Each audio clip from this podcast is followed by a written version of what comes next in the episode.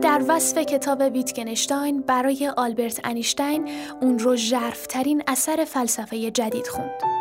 حلقه ویگن اون رو به عنوان نوعی اساسنامه لحاظ کرد.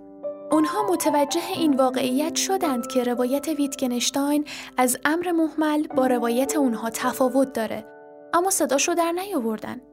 در شرایطی که اعضای حلقه بخش قابل توجهی از متافیزیک و اخلاق یعنی سوالات مربوط به زندگی رو دور ریختن ویتگنشتاین عقیده داشت که این امور از اون زبان دست اول فرا میرن و مهمترن. به رغم این کشمکش ویتگنشتاین تنها تا زمان مرگ اشلیک ارتباطش رو با حلقه حفظ کرد. با اتمام جنگ راسل سه سال تمام کوشید تا عاقبت موفق بشه پیشنویس ویتگنشتاین از رساله رو از اروپا خارج کنه. این پیشنویس اولین بار در ژورنال آلمانی سالنامه فلسفه طبیعی منتشر شد. البته به صورت ویرایش نشده و با اشتباهات چاپی و بعد در اختیار یک مترجم قرار گرفت. اون فرانک رمزی 18 ساله بود. دانشجوی درخشان ریاضی دانشگاه کمبریج که هنوز تا شهرتش به عنوان یکی از پیشگامان تئوری سوبژکتیو احتمال، تئوری تصمیم گیری، دو شاخه نوین در اقتصاد، تئوری رمزی در ریاضیات محض و انبوهی ابتکار فلسفی فاصله بود. مناسبات این جوان استثنایی با حلقه وین از جذابترین مقاطع تاریخ فلسفه است. مقطعی که در عین حال تا حد زیادی دچار سوء تفاهم شده.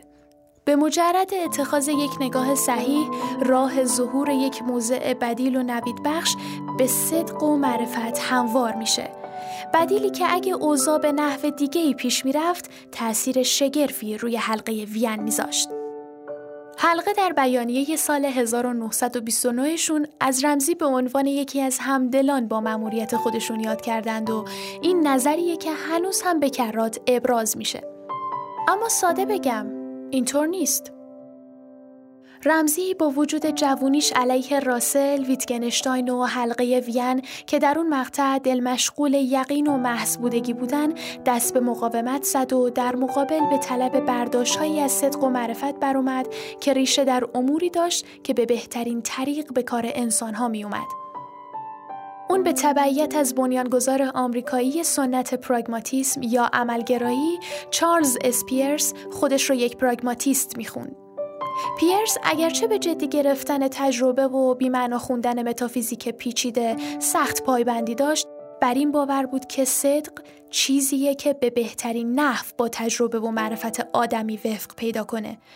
یعنی تلقی از صدق که فرسنگ ها از تئوری تقلیل گرایانه ای که حلقه وین اون را اشاعه می‌داد فاصله داشت.